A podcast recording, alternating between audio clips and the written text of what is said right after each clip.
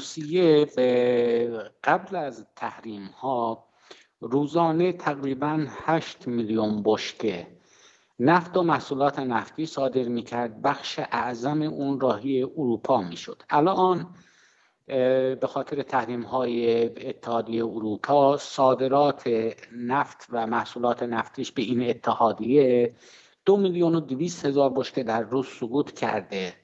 البته دو سوم اون راهی چین و هند شده. اما باز هم تولید نفت روسیه 600 تا 700 هزار بشکه در روز کاهش پیدا کرده. اما در مقابل یعنی در ماهایی که پیش رو داریم در زمستان به خاطر اینکه کسری هنگفت گاز در جهان وجود داره انتظار میره که بخشی از اون کسری با نفت تأمین بشه. یعنی ما الان نگران هستیم که در زمستان کسری نفت در دنیا وجود داشته باشه و قیمت های نفت به شدت افزایش پیدا بکنه. الان اتحادیه اروپا یعنی گروه هفت و صد البته که اتحادیه اروپا هم به اون ملحق خواهد شد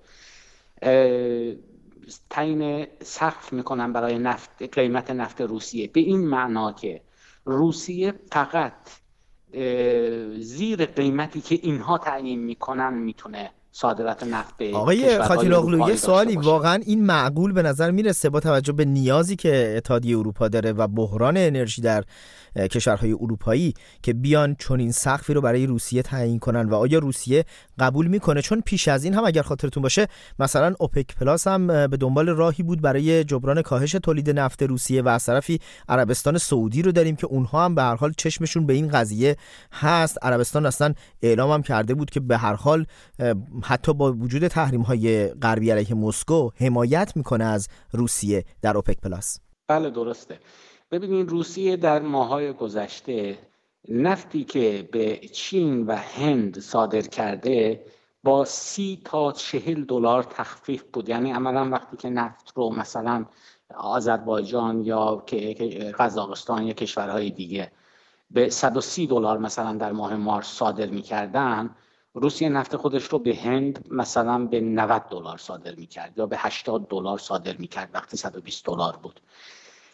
یعنی در واقع روسیه خودش هم تمایل داره که با سی چهل دلار تخفیف نفتش فروخته بشه. الان روسیه مشکل زیادی داره. یعنی چین و هند چقدر مگه ظرفیت دارن که نفت بیشتری از روسیه خریداری بکنن. لذا الان کشورهای اروپایی می‌تونن مثلا الان قیمت نفت اگه 90 دلار باشه به مثلا 60 دلار یا 55 دلار به اون سقفی که جی هفت و کشورهای همپیمانش تعیین خواهند کرد نفتش رو بفروشن.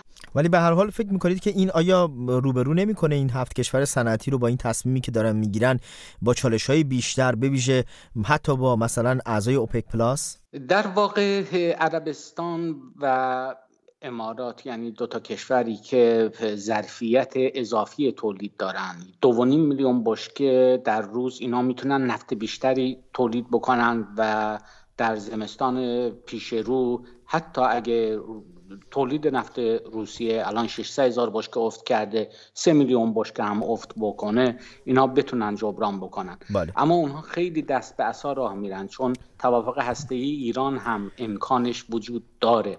و اگه اونها افزایش تولید بدن ایران هم 110 میلیون بشکه نفت بی مشتری انبار شده در دریاها داره. وارد بازار بکنه شاید قیمت نفت به 40 دلار افت بکنه.